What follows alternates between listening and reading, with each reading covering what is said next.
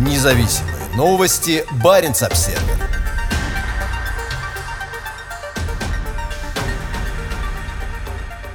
Финляндия разрешает въезд полностью вакцинированным. Спутник Ви пока не в списке. С 26 июля Финляндия снимает пограничный контроль на внутренних границах со странами ЕС и Шенгенского соглашения. Въезжать в страну могут все вакцинированные, одобрены вакциной. Пограничная служба Финляндии заявила, что прекращает контроль на внутренних границах на основании решения правительства. При этом на границах сохранится контроль со стороны органов здравоохранения. Для беспрепятственного въезда необходимо предоставить справку о полной вакцинации от COVID-19, одобренной вакциной. При этом с момента получения заключительной дозы вакцины должно пройти не менее 14 дней. В списке нет ни одной из четырех российских вакцин, а это означает, что для вакцинированных спутником Ви, спутником Лайт, Эпивак Короной или Ковиваком будут по-прежнему действовать ограничения на въезд. Сейчас по России идет третья волна коронавируса. В последние несколько недель в стране регистрируется более 20 тысяч случаев заболевания и более 700 смертельных исходов ежедневно.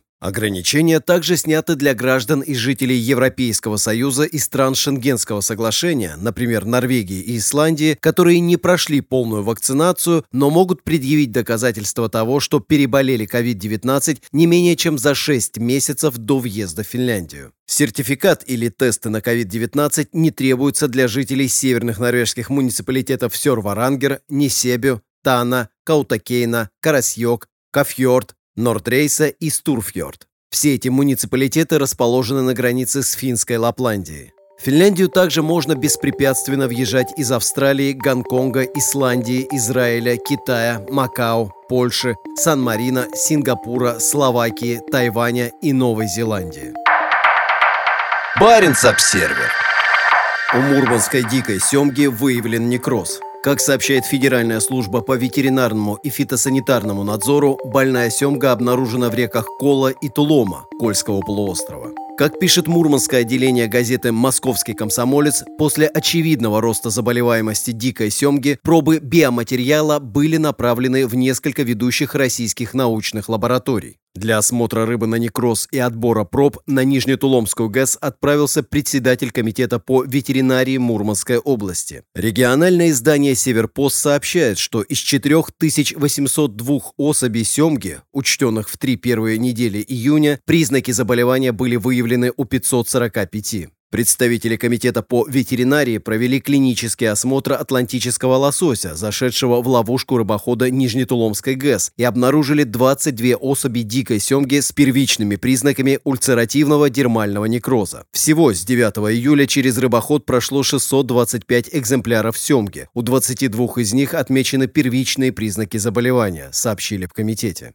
На начальной стадии поражения на теле рыбы появляются серые пятна или кольца, которые впоследствии изъявляются, и происходит вторичное инфицирование грибком сопролегния, которое приводит к появлению на рыбе белых пятен. Как пишет московский комсомолец, после этого момента рыба значительно слабеет и, как правило, погибает. Заболевание не опасно для человека и поражает только дикого лосося. В комитете также добавили, что на рыбоходе Нижнетуломской ГЭС не выявлено погибшей рыбы и рыбы, пораженной сопролегнией. Проблеме болезни популяции дикой семги на Кольском полуострове уже пять лет. Она стала одной из тем встречи губернатора Мурманской области Андрея Чибиса и представителя Федеральной службы по ветеринарному и фитосанитарному надзору Константина Суворова. Чибис и Суворов подчеркнули, что по итогам более подробных исследований будет разработан план действий, который, как они надеются, позволит спасти как можно больше семги и остановить распространение болезни. На данный момент не ясно, что вызывает некроз у лосося. Как сообщили в областном комитете по ветеринарии, сейчас идут дальнейшие исследования образцов воды и почвы из реки Тулома, которые могут помочь в выявлении основных причин роста заболеваемости. Специалисты региональной госветслужбы продолжают мониторинг эпиазотической ситуации в водоемах Мурманской области.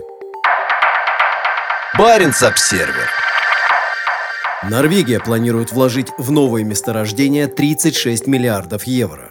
В скандинавской стране опасаются, что без открытия новых месторождений добыча нефти через 20 лет может сократиться более чем на 70%. Несмотря на пугающие сценарии изменения климата, Норвегия не планирует останавливать освоение новых запасов углеводородов. Наоборот, в первой половине 2021 года компаниями открыто 8 новых месторождений, совокупные запасы которых, по оценкам, составляют около 60 миллионов стандартных кубических метров нефтяного эквивалента. Как сообщает норвежский нефтяной директорат, новые месторождения были открыты на всем шельфе страны, в том числе и в Баренцевом море. И бурение будет продолжаться. В 2021 году планируется пробурить около 40 разведочных скважин, на четверть больше, чем в 2020. Геологоразведка имеет огромное значение для создания стоимости на шельфе в долгосрочной перспективе. Расширение ресурсной базы за счет открытия новых месторождений, подобно тому, что мы видим в этом году, необходимо для предотвращения резкого спада активности в нефтегазовой отрасли после 2030 года, заявил Тургейр Стурдаль, директор по технологиям и сосуществованию норвежского нефтяного директората. Без открытия новых месторождений добыча к 2040 году может упасть более чем на 70% по сравнению с 2020 годом, утверждает Стурдаль. Добыча нефти и газа принесла Норвегии огромные богатства. Активы государственного пенсионного фонда Global сейчас превышают 1,3 триллиона долларов. Но против бурения выступает растущее число людей и организаций как внутри страны, так и за рубежом. Норвегия взяла на себя обязательства в рамках Парижского соглашения по климату и к 2030 году намерена сократить свои выбросы на 50% по сравнению с уровнем 1990 года. По мнению критиков, освоение новых месторождений несовместимо со стремлением сокращать выбросы. За последние годы Норвегия разрешила бурение на сотнях участках шельфа страны, многие из которых расположены в водах Арктики. В начале 2021 года в рамках последнего раунда распределения участков в изученных районах 30 компаний получили 61 новый участок. Многие из них расположены в Баренцевом море. В июне 2021 года в рамках 25-го лицензионного раунда семи компаниям были предложены доли в четырех лицензионных участках. Как сообщает норвежский нефтяной директорат, на норвежском шельфе ожидается волна новых проектов, и в ближайшие несколько лет есть хорошие перспективы для высокой активности добычи. По данным ведомства, до конца 2022 года обладатели лицензий планируют принять инвестиционные решения в отношении как минимум 50 проектов. Баренц-Обсервер. Первая советская атомная подлодка готовится к последнему рейсу. Легендарную подводную лодку К-3 «Ленинский комсомол» перевезут по внутренним водным путям судоремонтного завода «Нерпа» на Кольском полуострове Кронштадт под Санкт-Петербургом, где она станет частью экспозиции Музея военно-морской славы. О подготовке к переходу пишет блог пресс-службы Центра судоремонта «Звездочка», частью которого является судоремонтный завод «Нерпа», где К-3 находится с 2005 года.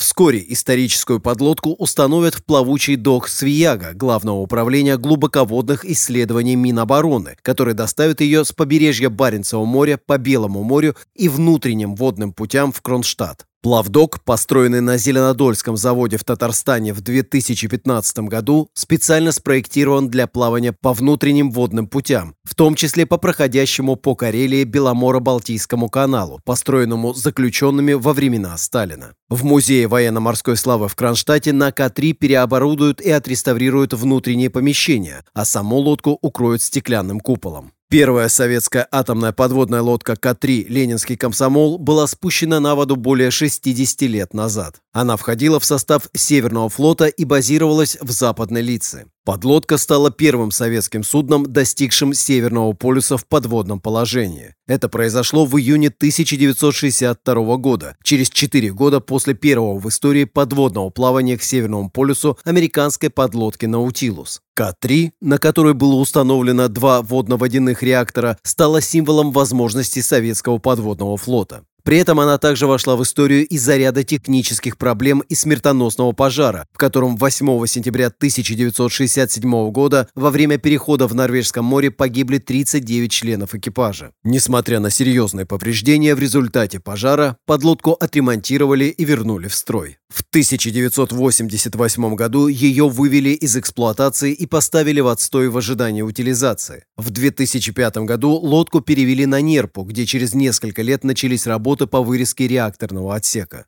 Сегодня корпус снова сварен, хотя из-за отсутствия реакторного отсека лодка теперь короче первоначальных 107 метров. Всего по проекту 627 «Кит» было построено 13 подводных лодок, причем кроме Ленинского комсомола все остальные строились уже по измененному проекту 627А. Среди них была и К-159, затонувшая к северу от Мурманска в 2003 году и до сих пор покоящаяся на дне Баренцева моря. Решение об отправке лодки в Кронштадт для включения в экспозицию Музея военно-морской славы было принято в октябре прошлого года. Ранее планировалось установить К-3 рядом с ледоколом «Ленин» в центральной части Мурманска. Местные власти считали, что такое совместное расположение первых в Советском Союзе атомного ледокола и атомной подводной лодки привлечет к Мурманску как арктической столице России дополнительное внимание, поскольку в городе не так много других достопримечательностей для показа гостям. Теперь на севере от К-3 останутся только сильно загрязненный реакторный отсек и твердые радиоактивные отходы, которые хранятся на площадке временного хранения в поселке Сайда-Губа на побережье Баренцева моря. Баренц-Обсервер. Норникель расширяется на Севморпути. Металлургический гигант намерен построить несколько ледоколов и вложить 26 миллиардов рублей в порт Дудинка. Ведущий мировой производитель никеля планирует серьезную модернизацию своей инфраструктуры в регионе для увеличения отгрузки продукции со своих заполярных рудников и металлургических комбинатов. В планах строительство как минимум одного ледокола, работающего на СПГ, и портового ледокольного флота. Как сообщает компания, Норникель также примет участие в разработке нового атомного ледокола. Металлургический гигант также вложит значительные средства в инфраструктуру порта Дудинка на реке Енисей, обслуживающего производственные объекты компании на Таймыре. По данным ТАСС, в ближайшие годы компания инвестирует в комплексную реконструкцию порта, включающую полную модернизацию его кранов, до 26 миллиардов рублей. Ключевым партнером по модернизации инфраструктуры выступает госкорпорация по атомной энергии «Росатом». В конце июля компании подписали соглашение, предусматривающее оказание друг другу услуг и совместную разработку новых судов. В соответствии с соглашением стороны рассмотрят возможность совместного строительства ледокола, который придет на смену стареющим Таймыру и Вайгачу, а также портового ледокольного флота вместо существующих судов Норникеля. Эксплуатировать разработанный Норникелем новый ледокол на СПГ будет Росатом. Также планируется заключение договоров на оказание услуг по комплексному ледокольному обеспечению судов Росатомовским атомным ледоколом ЛК-60 на период 15 лет. Наши новые амбициозные проекты по модернизации производства, улучшению экологической обстановки, обновлению Норильска требуют не только масштабных инвестиций, но и надежной инфраструктуры, в том числе транспортной, заявил старший вице-президент Норникеля Сергей Дубовицкий. По мнению Дубовицкого, сотрудничество с Росатомом положительно скажется на реализации государственной программы по освоению Арктики. В интервью коммерсанту Дубовицкий подчеркнул острую необходимость в новых ледоколах и назвал расширение и модернизацию ледокольного флота острой и срочной задачей. Норникель не единственная частная компания, интересующаяся разработкой новых ледоколов. Строительством ледоколов на СПГ также хочет заняться газовая компания «Новотек», а также нефтяные или угольные компании. По словам главы дирекции Севморпути Росатома Вячеслава Рукши, к 2030 году может быть построено 4 ледокола на СПГ.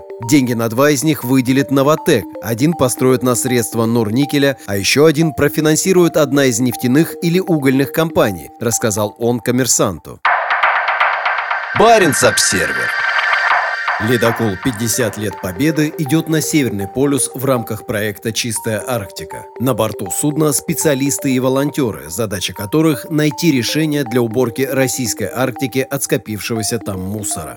Огромный атомный ледокол «50 лет Победы» в летние месяцы обычно используется для доставки богатых российских и иностранных туристов на вершину мира. Рейсы на Северный полюс из Мурманска организуются ежегодно с начала 90-х годов, но из-за пандемии, повлиявшей на туризм по всему миру, этим летом альтернативой круизам стали несколько научных экспедиций. Ледокол оказал помощь известному путешественнику Федору Конюхову в его одиночном путешествии на дрейфующей льдине. Россиянин высадился на льдину во время первого рейса ледокола и 10 дней дрейфовал до Северного полюса, где на этой неделе его снова встретил 50 лет победы, успевший за это время дойти до Мурманска и вернуться обратно. Во время второго рейса участники экспедиции, среди которых биологи, геологи, глициологи и историки, ищут решение проблемы загрязнения Арктики. Одна из важнейших научных задач большого проекта «Чистая Арктика» – изучение микропластика в океане. Федор Конюхов подчеркнул ответственность, которую должна взять на себя Россия, а также масштабы проекта. У нас самая большая территория арктического побережья, самые большие реки – Обь, Енисей, Лена. И реки выносят все в Арктику, сказал Конюхов агентству ТАСС. Инициатором проекта «Чистая Арктика» выступил капитан ледокола «50 лет Победы» Дмитрий Лобусов. Он надеется, что благодаря большой арктической уборке удастся очистить арктические территории от скопившегося там металлолома и горюче-смазочных материалов.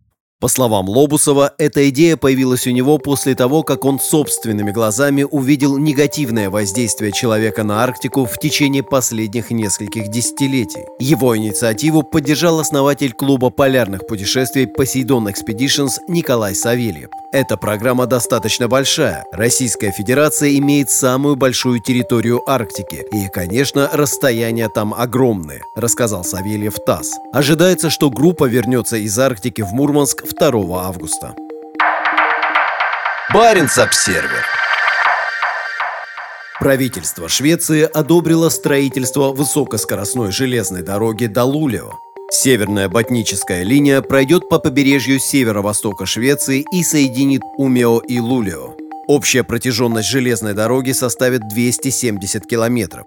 Четверг правительство объявило, что дало шведской транспортной администрации все необходимые разрешения для строительства последнего участка от Шелефтео до Лулео. Строительство должно начаться в рамках национального плана развития инфраструктуры на 2022-33 годы, заявил на онлайн-пресс-конференции министр инфраструктуры Швеции Томас Энерот. По словам министра, на строительство выделены необходимые средства. В 2018 году началось строительство первого 12-километрового участка от Умео до промышленной зоны Дова, а сейчас идет техническое проектирование следующего участка до Шелефтео. В 2015 году Европейский Союз выделил на строительство железной дороги из Умео на север 100 миллионов шведских крон. Шелефтео находится на полпути между Умео и Лулео. Северная ботническая линия является продолжением ботнической линии между Эншельствиком и Умио, начавшей свою работу в 2010 году. Прибрежный регион – самый густонаселенный район севера Швеции, где в течение следующих нескольких лет появится много крупных предприятий в сфере зеленой экономики, которые создадут в регионе тысячи новых рабочих мест. При скорости до 250 км в час расчетное время в пути между Умио и Лулио составит 90 минут, что позволит увеличить поток пассажиров между городами.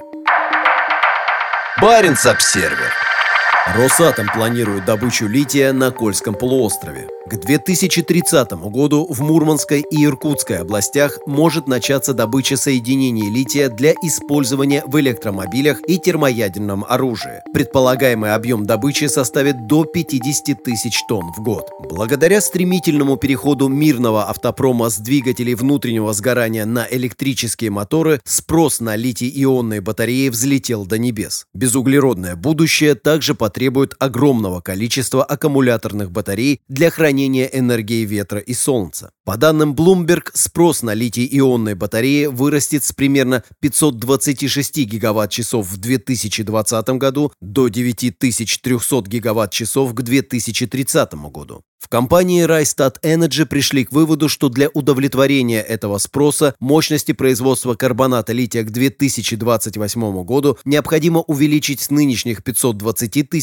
тонн до 2,8 миллиона тонн в год. В докладе говорится, что без разработки новых месторождений в 2026-2027 годах рынку грозит значительный дефицит предложения. В четверг газета «Коммерсант» сообщила, что холдинг «Атом Редмет Золото», входящий в госкорпорацию «Росатом», планирует заняться добычей литиевых соединений как на Кольском полуострове, так и в Иркутской области в Сибири. Инвестиции в российские проекты по добыче лития оцениваются более чем в 50 миллиардов рублей, рассказал «Коммерсанту» директор по развитию бизнеса Руслан Димухамедов. По словам Димухамедова, компания рассчитывает на различные меры господдержки, в частности налоговые льготы, снятие административных ограничений и содействие в привлечении долгосрочного проектного финансирования. В холдинге не уточнили, где конкретно на Кольском полуострове планируется добыча лития, но хорошо известно, что огромные запасы богатых литием спудуменовых пегматитов сосредоточены на Колмазерском месторождении, расположенном посередине между Хибинским горным массивом и побережьем Баренцева моря. Месторождение, граничащее с крупным мурманским тундровым заказником, расположено в центре крупнейшей в Европе заповедной зоны, где нет никакой инфраструктуры, в том числе дорог. Для дочки Росатома добыча в удаленных районах не в новинку. Как ранее сообщал Баренц-Обсервер, на Новой Земле в российской Арктике полным ходом идет подготовка к освоению Павловского свинцово-цинкового месторождения. Холдинг также рассматривает возможности инвестировать в производство лития за рубежом путем покупки доли в компаниях, имеющих права на добычу полезных ископаемых в Аргентине, Боливии и Чили. Как пишет коммерсант, несмотря на более высокую стоимость разработки месторождений на севере России, Росатом, вероятно, отдаст приоритет им из-за важности лития для производства термоядерного оружия. Дейтерит лития используется в современном термоядерном оружии в качестве топлива. В марте этого года дочка Росатома ООО «Ренера» приобрела 49% акций южнокорейской компании Enertec International, производителя литий-ионных аккумуляторных ячеек. Соглашение предусматривает создание в России производства литий-ионных ячеек и систем накопления энергии, мощность которого к 2030 году составит не менее 2 гигаватт-час. Баренц-Обсервер. На Севмаше спустили на воду Красноярск. Это четвертая из девяти многоцелевых атомных подлодок проекта «Ясень», строящихся для российского флота. Красноярск доказывает, что российские военные кораблестроители набрали обороты в строительстве атомных подлодок после хронического отставания постсоветских десятилетий. В пятницу 30 июля подлодку, которая будет нести самые современные российские крылатые ракеты и торпеды, вывели из гигантского эллинга Северодвинского завода «Севмаш» на Белом море. На церемонии присутствовал главком ВМФ ВМФ адмирал Николай Евменов и другие высокопоставленные лица. По словам адмирала, два ясеня, Северодвинск и Казань, уже несут боевую службу. И вот сегодня мы выводим серийный корабль, который, я уверен, ВМФ получит в срок с таким же высоким качеством, с которым мы получаем все остальные корабли, сказал на церемонии Евменов, сообщает пресс-служба Севмаша. Как передает ТАСС, глава Объединенной строительной корпорации Алексей Рахманов заявил, что Севмаш прилагает все усилия для ускорения строительства атомных подлодок. Перед руководством предприятия поставлена задача сокращения сроков строительства серии подводных лодок приблизительно на 9-14 месяцев, сказал Рахманов. Предшественник Красноярска, Новосибирск, был спущен на воду на Севмаше в конце декабря 2019 года. Несколько недель назад Новосибирск вышел на ходовые испытания в Белом море. Если все пойдет по плану, лодку передадут Тихоокеанскому флоту до конца этого года. Красноярск к-571 также отправится на Тихоокеанский флот. Вероятно, это произойдет до конца 2022 года. На различных стадиях строительства находится еще пять ясеней М. Архангельск, Пермь, Ульяновск, Воронеж и Владивосток. Они войдут в состав ВМФ в 2023-2027 годах. Экипаж ясеня М составляет 64 человека. Надводное водоизмещение 130-метрового корабля составляет 8600 тонн. На лодке оборудовано 8 вертикальных шахт для крылатых ракет типов «Оникс», «Калибр» и Х-101, а также 10 торпедных аппаратов. В будущем на их вооружении, вероятно, также будут стоять новейшие российские гиперзвуковые крылатые ракеты «Циркон», которые сейчас проходят испытания. Строительство подводного флота в России сейчас вышло на максимум за все постсоветские годы. Строятся целые серии многоцелевых и стратегических атомных подлодок. В декабре прошлого года Баренц Обсервер сообщал, что сейчас на Севмаше работает больше 30 тысяч человек и строится 15 атомных подлодок. Баренц-Обсервер. Нетривиальная история любви в мурманском поезде получила гран-при в Канах.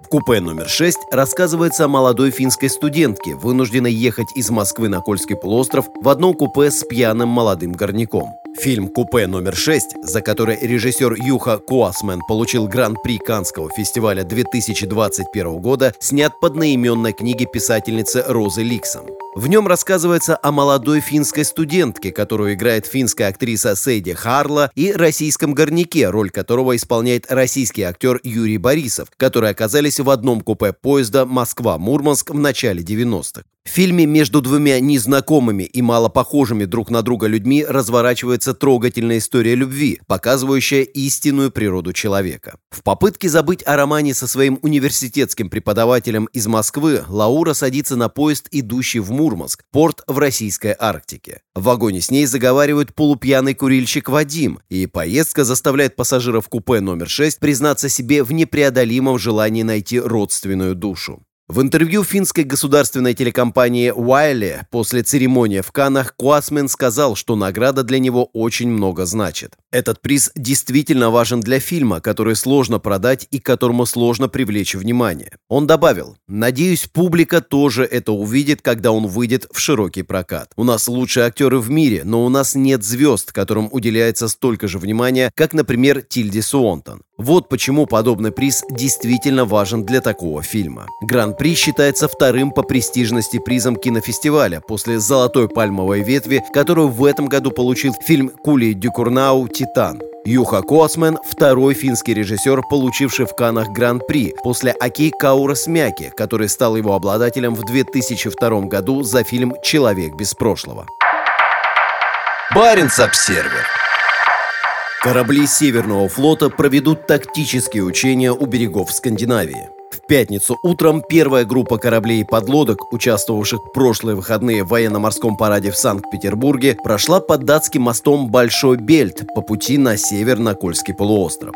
Еще никогда Северный флот не был представлен в Балтийском море такой мощной группировкой. Среди кораблей и судов, которые сейчас собираются идти вокруг Скандинавии в рамках межфлотского перехода обратно на север, на российские базы на побережье Баренцева моря, три атомных и одна дизельная электрическая подлодки, фрегат, большой противолодочный корабль, ракетный крейсер, большой десантный корабль и несколько судов обеспечения. Во время межфлотского перехода в пункты постоянной дислокации корабли и суда Северного флота выполнят комплекс учебно-боевых задач в составе разновидовых корабельных группировок, которые будут сформированы с целью проведения ряда тактических учений, сообщила пресс-служба Северного флота. В своем выступлении на военно-морском параде 25 июля в Кронштадте под Санкт-Петербургом президент Владимир Путин высоко оценил возможности военно-морского флота. Сегодня у военно-морского флота России есть все необходимое для гарантированной защиты родной страны, наших национальных интересов, заявил Путин и предупредил потенциальных противников. Мы способны обнаружить любого подводного, надводного, воздушного противника и нанести ему, если потребуется, неотвратимый удар. В 2019 году, во время казавшегося обычным межфлотского перехода из Балтийского моря на Кольский полуостров, российский флот внезапно начал более масштабное учение к западу от Скандинавии с участием около 30 кораблей и подлодок Северного, Балтийского и Черноморского флотов.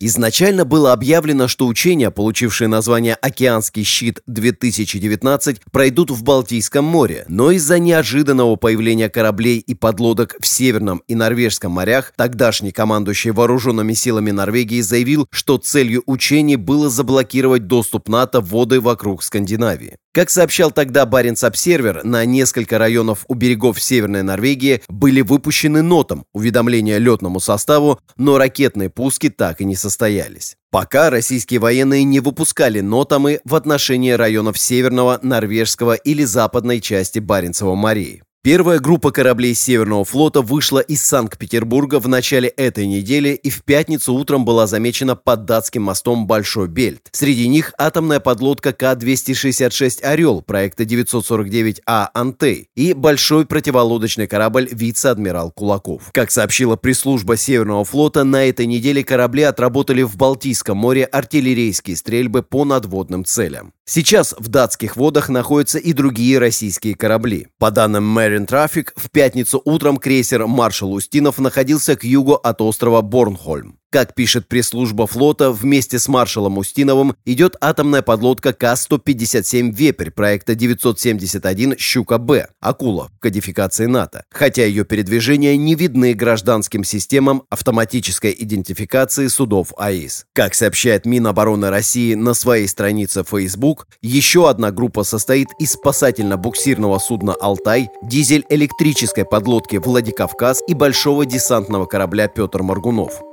Последними Балтийское море покинут фрегат «Адмирал Касатонов» и стратегическая атомная подводная лодка К-549 «Князь Владимир». В предыдущие годы Северный флот направлял на главный военно-морской парад в Санкт-Петербурге одну атомную подлодку. Приход в Балтийское море в этом году сразу трех атомных подлодок, в том числе одной стратегической, стал экстраординарным событием. Баренц-Обсервер.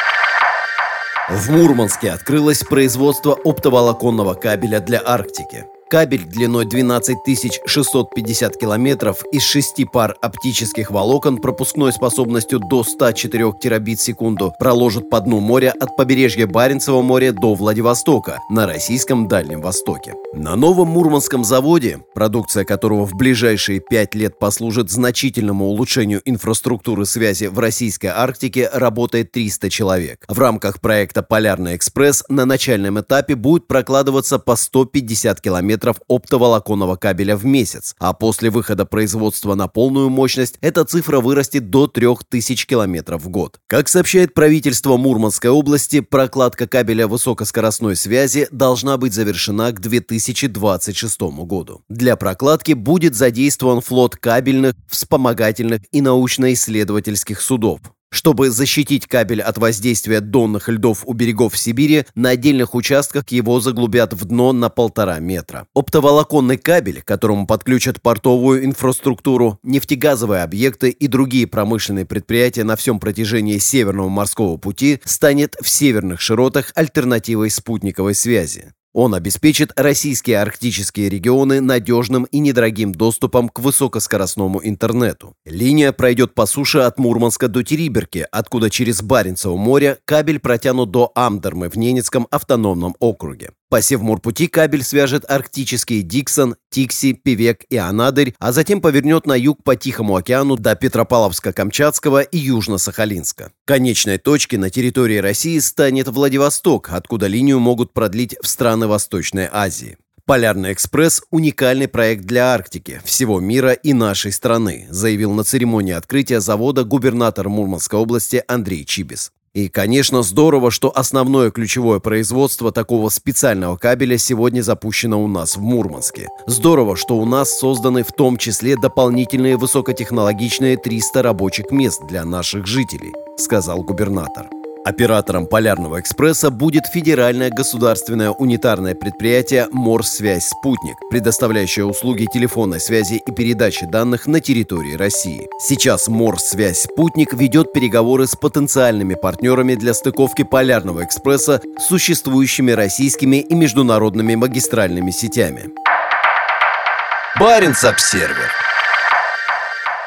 На пограничном пункте пропуска Рая Йоссипи построено новое здание, использующее возобновляемую энергию. Новое здание контрольно-пропускного пункта на границе Северной Финляндии и Российского Кольского полуострова частично питается энергией Солнца. Оно откроется осенью этого года. Рая Йосипи расположен в 50 километрах от Ивола и является важнейшим пунктом пропуска на границе между Мурманской областью и Финляндией. Рая Йосипи был открыт в 1967 году, хотя сам пункт начал работу еще в 1945 году и получил официальный статус пограничного пункта пропуска в 60-х годах. Ежегодно, за исключением 2020 и 2021 годов, российско-финскую границу там пересекает около 80 тысяч человек. На строительство пункта пропуска был получен грант программы приграничного сотрудничества Call Arctic, целью которого является поддержка приграничного сотрудничества между странами Северного Колота и северо-западными регионами России. Текущий бюджет строительства и реконструкции составляет более 11,5 миллионов евро, из которых грант покрывает более 10 миллионов евро.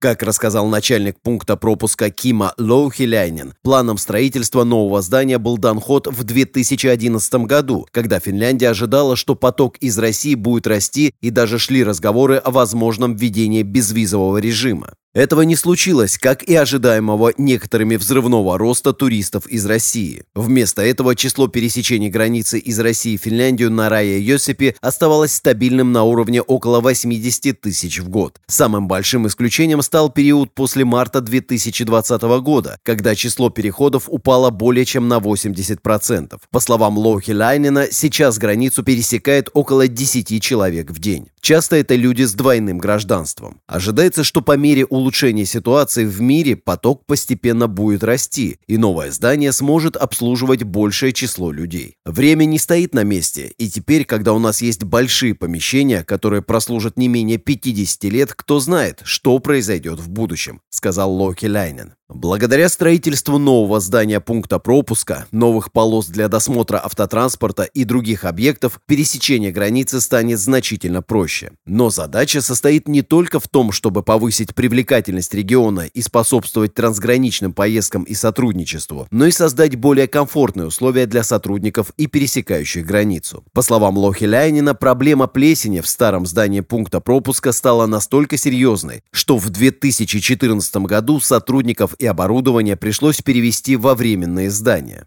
Новое здание строится в нескольких километрах от старого, которое впоследствии снесут. По словам Лохи Ляйнина, переезд в новое здание может начаться уже этой осенью. В новых зданиях также учтены вопросы экологии, и в них будет по максимуму использована солнечная энергия. По словам Лохи Ляйнина, новое здание будет отапливаться древесными гранулами, для сжигания которых рядом с главным зданием установлена котельная. Пилеты заменят жидкое топливо, которое использовалось для отапливания старых зданий. К счастью, счастью, сейчас такие вещи автоматически принимаются во внимание. Это более современный подход, сказал он. Пелеты изготавливаются из отходов деревообрабатывающей промышленности, и даже в одной грануле содержится много энергии. Лоухилянин и его сотрудники также учли особенности местности. Для предотвращения доступа на территорию пункта пропуска животных, в особенности оленей, новая застройка будет обнесена изгородью. Когда началось проектирование, Лоухилянин пригласил на встречу местных оленеводов, чтобы узнать об их потребностях и чтобы новая застройка не повлияла отрицательно на их работу, и они могли бы продолжать дальше беспрепятственно использовать места выпаса и переходы. Новый пункт пропуска сможет обслуживать больше человек и сделать пересечение границы более удобным как для сотрудников, так и для туристов. Но самое главное, что здесь будут созданы безопасные условия труда для сотрудников, которые смогут въехать в новое здание после почти 7 лет во временных помещениях. Баренц-Обсервер. Российская атомная подлодка, терявшая ход в датских водах, теперь идет вдоль берегов Норвегии в подводном положении.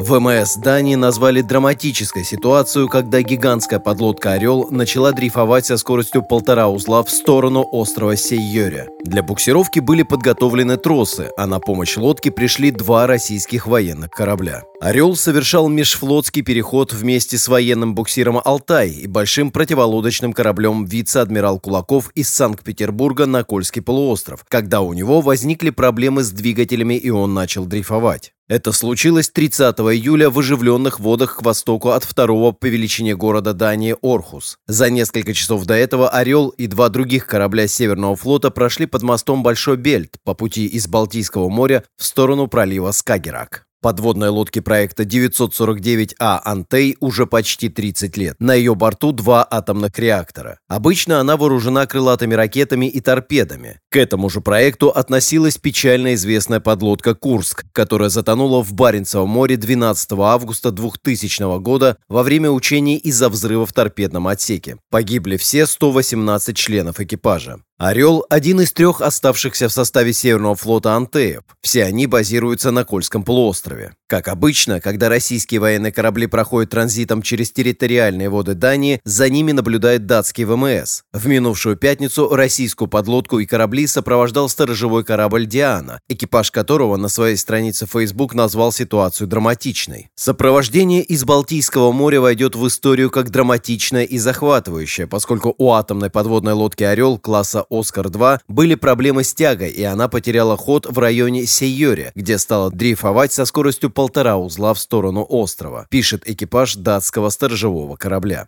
Моряки уточнили, что видели, как на палубу «Орла» вышла целая группа членов экипажа в спасательных жилетах. К большой подлодке подошел буксир Северного флота «Алтай», и для ее буксировки были подготовлены тросы. Диана предложила свою помощь, от которой вежливо отказались, что было неудивительно, пишет экипаж корабля. Прямых контактов с подлодкой не было. Переговоры по радио велись с экипажем российского большого противолодочного корабля «Вице-адмирал Кулаков». Через некоторое время российской подлодке удалось снова запустить двигатели, и все буксирное оборудование свернули. С борта «Дианы» мы внимательно следили за ситуацией на подводной лодке, и когда увидели всех этих людей на ее палубе, нам быстро пришел в голову фильм «Охота за Красным Октябрем», пишет экипаж датского сторожевого корабля, добавив «Очень интересно наблюдать вблизи». Официальных комментариев нет. ВМФ России ничего не сообщал о причинах потери лодкой хода и было ли происшествие связано с работой ядерных реакторов или вспомогательного оборудования. Пресс-службе Северного флота запрещено общаться напрямую с иностранными СМИ, такими как Баренц-Обсервер.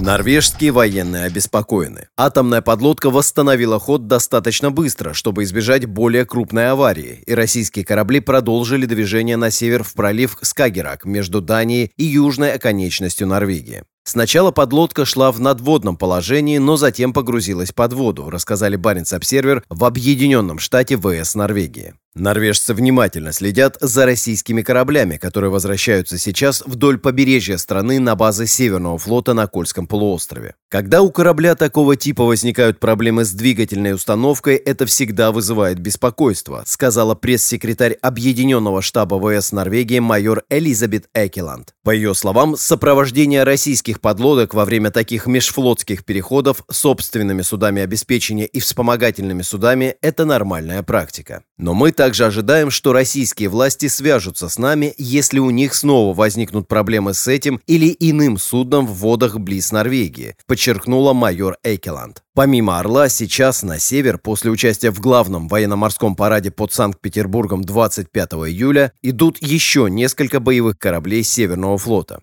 Частности, у берегов Норвегии находятся еще две атомные подлодки К-157 «Вепрь» проекта 971 «Щука-Б» и новейшая стратегическая подлодка Северного флота К-549 «Князь Владимир» проекта «Борей». Среди надводных кораблей, участвующих в переходе, большой ракетный крейсер «Адмирал Устинов», большой противолодочный корабль «Вице-адмирал Кулаков» и новый фрегат «Адмирал Касатонов». Также на север, на свою базу в Полярном, идет дизель-электрическая подлодка «Владикавказ» проекта 877 «Палтус». Последним Балтийское море покинул большой десантный корабль «Петр Маргунов». Учения по дороге на север. Как Баренц-Обсервер уже сообщал, Северный флот заявлял, что во время перехода на север корабли займутся боевой подготовкой. Во время межфлотского перехода в пункты постоянной дислокации корабли и суда Северного флота выполнят комплекс учебно-боевых задач в составе разновидовых корабельных группировок, которые будут сформированы с целью проведения ряда тактических учений, сообщала пресс-служба Северного флота. По словам майора Эйкеланд, ВС Норвегии следят за российскими кораблями, пока они просто совершают переход и не занимаются ничем другим, сказала она. Официальный представитель не стала вдаваться в подробности о местоположении России российских кораблей, сказав лишь, что они идут вдоль западного побережья Норвегии. Пока России не опубликовано нотом уведомление летному составу в отношении стрельб в пределах исключительной экономической зоны Норвегии. Пресс-релизе от 2 августа пресс-служба Северного флота сообщила, что корабли, идущие сейчас на север из Санкт-Петербурга, продолжат отрабатывать плановые учебно-боевые задачи и проведут ряд комплексных учений оборонительной и спасательной направленности. Баренц-Обсервер. Санта пропагандирует вакцинацию на фоне роста заболеваемости. За последние 7 дней среднее число новых случаев заболевания коронавирусом в Финляндии составляет 632 в сутки. На севере жители Лапландии, не прошедшие полную вакцинацию, теперь при въезде в Норвегию должны уходить на карантин. Я уже полностью привился. Благодаря своему преклонному возрасту я получил вакцину одним из первых сказал Санта-Клаус в воскресенье во время посещения центра вакцинации в мэрии Раваниеме, сообщает местный туристический портал. В сфере туризма Санта-Клаус – самый известный персонаж из Раваниеме. Мы обязательно встретимся в это Рождество, если не лично, то дистанционно. Хочу пожелать людям по всему миру крепкого здоровья и терпения, приводит слова Санты портал Визитора Ваниеме. В эти выходные в центре вакцинации также появилась еще одна местная знаменитость – Лорди, который пришел за вторым компонентом вакцины. В 2006 году группа Лорди выиграла музыкальный конкурс Евровидения, принеся Финляндии первую и пока единственную победу, в честь которой центральная площадь Раваньеме получила название Площадь Лорди. По словам Лорди, которого в жизни зовут Томми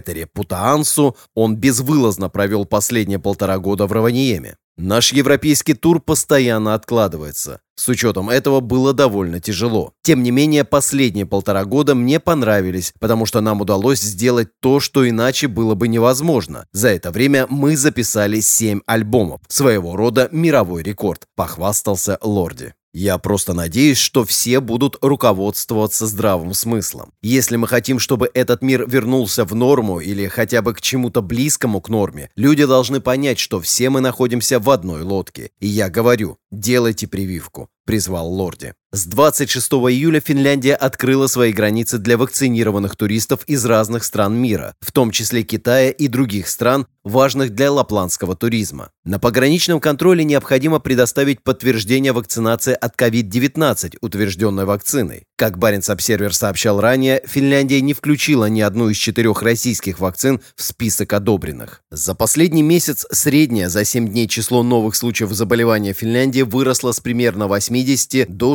632 в день. По данным регионального коронавирусного портала, в последнюю неделю июля в Лапландском больничном округе было зарегистрировано 38 случаев заболевания. Северный сосед Финляндии, Норвегия, ввела с понедельника 2 августа новые ограничения для приезжающих из Лапландии. Те из них, кто не прошел вакцинацию, теперь должны отправляться в Норвегию на карантин. Как сообщает финская телекомпания Wiley со ссылкой на данные Национального института здравоохранения и социального обеспечения Финляндии, доля вакцинированных в Раваниеме примерно на 10% ниже, чем в среднем по стране. Главный инфекционист Лапландского больничного округа Маркус Броас рассказал Уайле, что мероприятие по вакцинации с участием Санта-Клауса и Лорди оказалось успешным. Еще до открытия дверей в очереди на свой первый укол собрались более сотни человек. Мероприятие получило очень хороший прием. За выходные было сделано большое число прививок. В том числе вакцину получили молодые люди. Это очень хорошо, сказал Броас.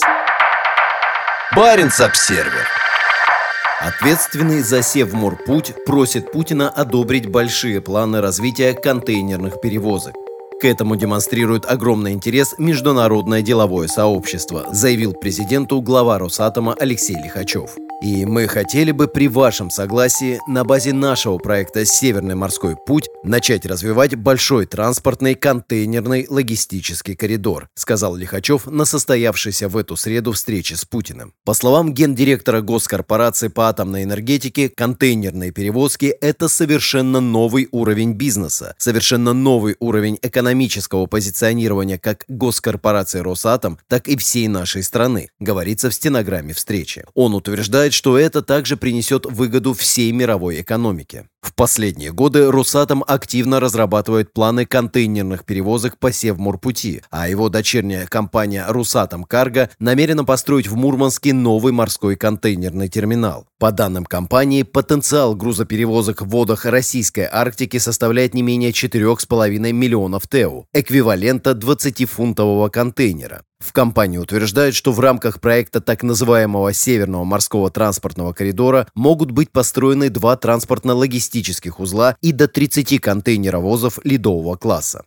В транзитный терминал, который будет расположен между Лавной и Белокаменкой на западном берегу Кольского залива, планируется вложить до 42 миллиардов рублей. Новый объект инфраструктуры должен заработать летом 2024 года. Лихачев и возглавляемый им Росатом отвечают за развитие Севморпути с конца 2018 года. Помимо управления флотом российских атомных ледоколов, Росатом также отвечает за развитие инфраструктуры на далеком арктическом побережье. По словам главы Росатома, развитие морского пути идет быстрее, чем планировалось изначально, и сейчас Россия может столкнуться с нехваткой ледоколов. Сейчас проводится дополнительный анализ потребностей в ледокольном обеспечении после 2024 года, а также после 2030 года, рассказал Лихачев на встрече с президентом и передал ему список предварительных предложений. Сейчас Росатом строит 5 ледоколов ЛК-60, проект 22220, которые в итоге заменят и дополнят стареющий флот судов проектов 10520 и 10580.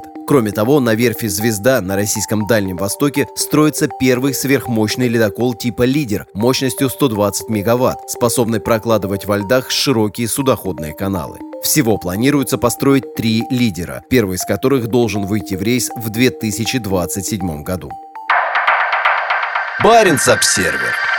Северный флот начинает крупномасштабные учения к востоку, северу и западу от Норвегии в рамках подготовки к Запад-2021. В командно-штабных учениях Северного флота на суше, на море и воздухе в ближайшие дни будет задействовано более 10 тысяч военнослужащих. Морская пехота проводит стрельбы из тяжелого вооружения на берегу полуострова Средний, всего в 20 километрах от российско-норвежской границы. Тактическое учение на побережье Баренцева моря направлено на отработку противодесантной обороны и выступает лишь одним из многих элементов крупной командно-штабной тренировки под руководством командующего Северного флота адмирала Александра Моисеева. Как сообщает пресс-служба Северного флота, на побережье, где проходят учения, переброшено около 400 военнослужащих и 80 единиц боевой техники, в том числе зенитно-ракетные комплексы. Чуть дальше, вглубь от побережья Среднего, отрабатывают свои действия танки. Жителям приграничных Заполярного и Никеля приказано не приближаться к полигонам в районе Корзунова и Луастари, поскольку там проводятся боевые стрельбы из гранатометов, бронетехники и танков. Учебный полигон находится примерно в 15 километрах к востоку от норвежской границы и примерно в 50 километрах от границы с Финляндией. В четверг российская Минобороны опубликовала видео учения на территории Печенского района.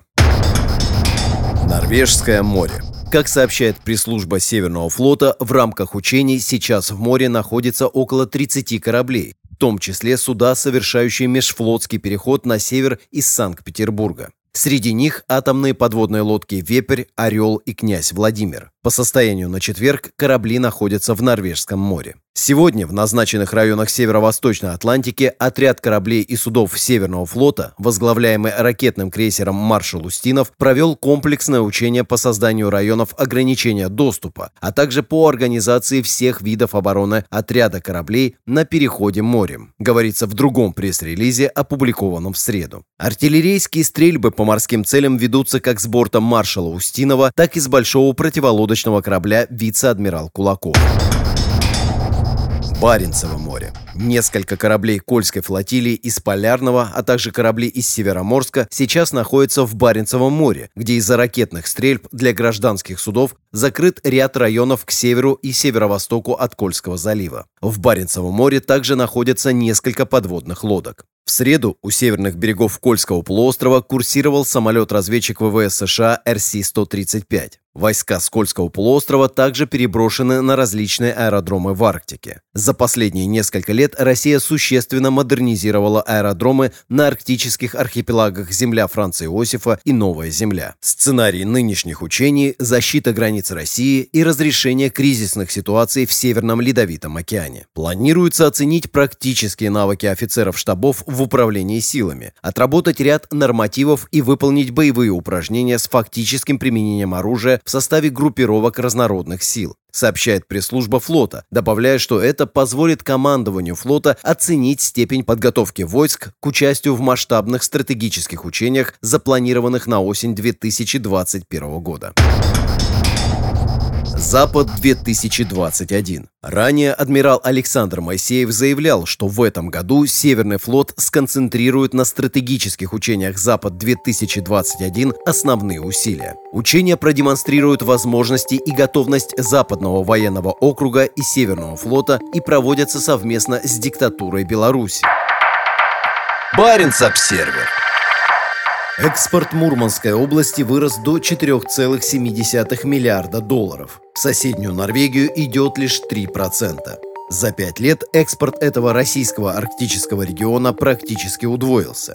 Доминирующее положение в экономике Мурманской области занимает мощная горнодобывающая и металлургическая промышленность. На металлы, в первую очередь никель, и изделия из них приходится около 70% всего экспорта региона. В 2019 году область экспортировала продукции на 4 миллиарда. Как сообщает Центр поддержки экспорта Мурманской области, в 2020 году эта цифра выросла на 15% до 4,7 миллиарда долларов. За последние пять лет экспорт региона увеличился практически вдвое. В 2016 году он составлял 2,45 миллиарда долларов. Согласно региональным статистическим данным, в 2019 году доля металлов и продукции из них в общем экспорте составила 67,8%. 12,4% пришлось на минеральные продукты, и 19,1% на рыбу. Серьезным драйвером экспорта выступает производство никеля. С 2016 года региональный экспорт никеля в стоимостном выражении подскочил на 90%. Крупнейшим экспортером региона с большим отрывом выступает Норникель, ведущий мировой производитель никеля. Также на экспорт идут медь, алюминий и фосфаты. Но в соседнюю скандинавскую страну идет лишь небольшая часть экспорта этого российского арктического региона. В 2019 году экспорт в Норвегию составил всего 126 миллионов долларов, или 3,1% от общего объема, из которых 60% это минеральные продукты и 15% рыба. Основным направлением мурманского экспорта выступают Нидерланды, куда отправляется 38% всей продукции. Вторым по величине торговым партнером является Финляндия, куда идет 23% экспорта. На третьем месте Швейцария с долей 20%. В экспортную статистику не входят сырая нефть, идущая через регион транзитом, и уголь, приходящий в Мурманск по железной дороге для дальнейшей отправки на экспорт. По сравнению с экспортом, импорт в Мурманскую область невелик и остается стабильным на протяжении последних пяти лет. В 2019 году он составил 335 миллионов долларов. Значительная доля импорта приходится на Норвегию. Баренц-Обсервер. ОБСЕ не будет направлять наблюдателей на выборы в Госдуму. Введенные российскими властями ограничения не позволят ОБСЕ вести независимое наблюдение за парламентскими выборами, запланированными на 17-19 сентября. Организация по безопасности и сотрудничеству в Европе, ОБСЕ, впервые с 1993 года не пришлет своих наблюдателей на выборы в Российскую Государственную Думу, сообщили в организации в среду. Качестве наблюдателей в Россию были приглашены как Бюро АБСЕ по демократическим институтам и правам человека, так и Парламентская ассамблея АБСЕ, но Москва настаивала на ограничении числа наблюдателей. К нашему большому сожалению, мы не сможем провести наблюдение за предстоящими выборами в России, заявил директор бюро Матео Мекачи. Однако способность самостоятельно определять число наблюдателей, необходимая для эффективного и достоверного наблюдения, это ключевой элемент международного наблюдения за выборами. К сожалению, российские власти настаивали на том, чтобы ограничить число направляемых нами наблюдателей в отсутствии каких-либо четких ограничений, связанных с пандемией, вследствие чего наш сегодняшний шаг стал неизбежным сказал Микачи. Российские власти заявили об ОСЕ, что организация сможет направить 60 наблюдателей, обосновав такое небольшое количество санитарно-эпидемиологической ситуации. За последние месяцы в России произошел резкий скачок заболеваемости COVID-19. В заявлении об ОСЕ говорится, что для выборов требуется 80 долгосрочных и 420 краткосрочных наблюдателей. Решение властей резко ограничить число наблюдателей негативно повлияло бы на эффективность и достоверность проводимого ОБСЕ наблюдения за выборами. Поэтому я полностью согласен с решением выступить в защиту независимого наблюдения с опорой на нашу собственную оценку, отметил генеральный секретарь парламентской ассамблеи ОБСЕ Роберто Мантелло. С самого начала пандемии COVID-19 парламентская ассамблея ОБСЕ, как и бюро, тщательно адаптировали свои процессы и с соблюдением всех мер безопасности направили несколько сотен наблюдателей в целый ряд стран, не вводивших таких ограничений. И я не сомневаюсь, что мы сделали бы так же и в этот раз, сказал Мантелло. В ответ на использование российскими властями ситуации с COVID-19 в качестве аргумента, в ОБСЕ отметили, что в настоящее время не усматривается никаких ограничений въезда или правил введения деятельности и передвижения внутри страны, которые могли бы препятствовать развертыванию полномасштабной миссии по наблюдению за выборами в соответствии с изначальной оценкой бюро. Баренц-Обсервер. Высланный эстонский консул якобы интересовался арктическими планами России. Как утверждает ФСБ, в недавно опубликованной видеозаписи видно, как консул в Санкт-Петербурге Март Лятте пытался получить закрытую информацию от гражданина России. ФСБ задержала Лятте в Санкт-Петербурге 6 июля, а на следующий день МИД России объявил его персоной нон-грата. Теперь ФСБ утверждает, что расследование показало, что высланный эстонский дипломат хотел получить материалы, содержащие информацию о российских планах в Арктике. На тщательно смонтированном видео, предоставленном ФСБ российским СМИ, якобы видно, как консул Ляте входит в здание Санкт-Петербургского государственного политехнического института, где он встречается с гражданином России для обсуждения арктических материалов. На выходе из здания дипломата задерживают несколько сотрудников ФСБ по подозрению в нарушении национальной безопасности. В заявлении Министерства иностранных дел в Таллине для эстонских СМИ говорится, фильм, в котором фигурирует Март Лятте, это мастерски сделанное произведение, которое, очевидно, не представляет работу дипломата в объективной форме. В ответ на высылку консула Эстония в соответствии с международными дипломатическими обычаями и принципом взаимности объявила персоной нон-грата одного из сотрудников российского посольства. В заявлении Министерства иностранных дел Эстонии говорится, то, что Россия заняла недружественную линию в своих отношениях с Европейским Союзом и странами-членами, достойно сожаления. Осенью прошлого года Эстония объявила о подаче заявки на получение статуса наблюдателя в Арктическом совете, но единогласного решения по ней на состоявшейся в мае этого года в Рейкьявике министерской встрече Арктического совета принято не было. На встрече Исландия передала председательство в Совете России на следующий двухлетний период. Независимые новости. Баренц-Обсервер.